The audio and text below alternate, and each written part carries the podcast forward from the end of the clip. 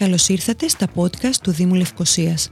Αν θέλετε να μαθαίνετε τα νέα του Δήμου της πρωτεύουσας, πληροφορίες για την ιστορία της πόλης και να γνωρίσετε τους ανθρώπους που της δίνουν ζωή, ακολουθήστε τα επεισόδια μας μέσω Apple Podcasts, Spotify ή Google Podcasts.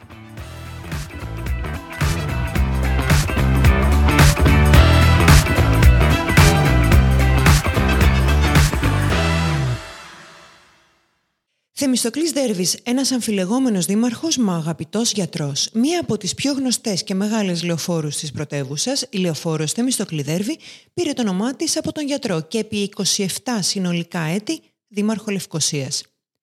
Ο γιατρός Κίκης, όπως τον αποκαλούσαν οι ασθενείς του, υπήρξε ένας από τους διαπρεπέστερους Κυπρίους παθολόγους.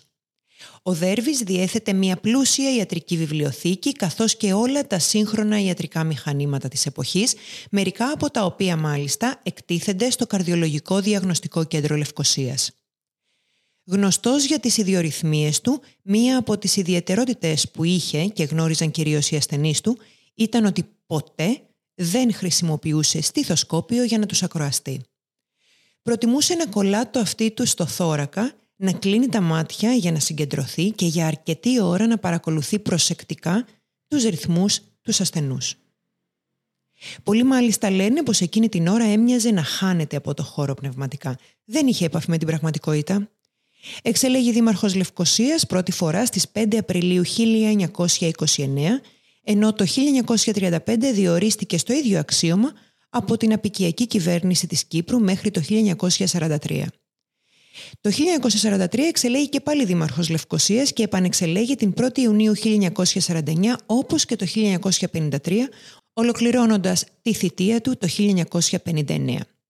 Μεταξύ άλλων, ο Θεμιστοκλής Δέρβης ήταν επίσης γνωστός ως άνθρωπος ιδιαίτερα αθυρόστομος, φίλος μου, με αποτέλεσμα να κατηγορείται συχνά για λίβελο. Μία όμως φράση έγινε παρημιώδης και χρησιμοποιείται ευρέως μέχρι και σήμερα, μα φυσικά το Είμαστε ζωπόβορτοι.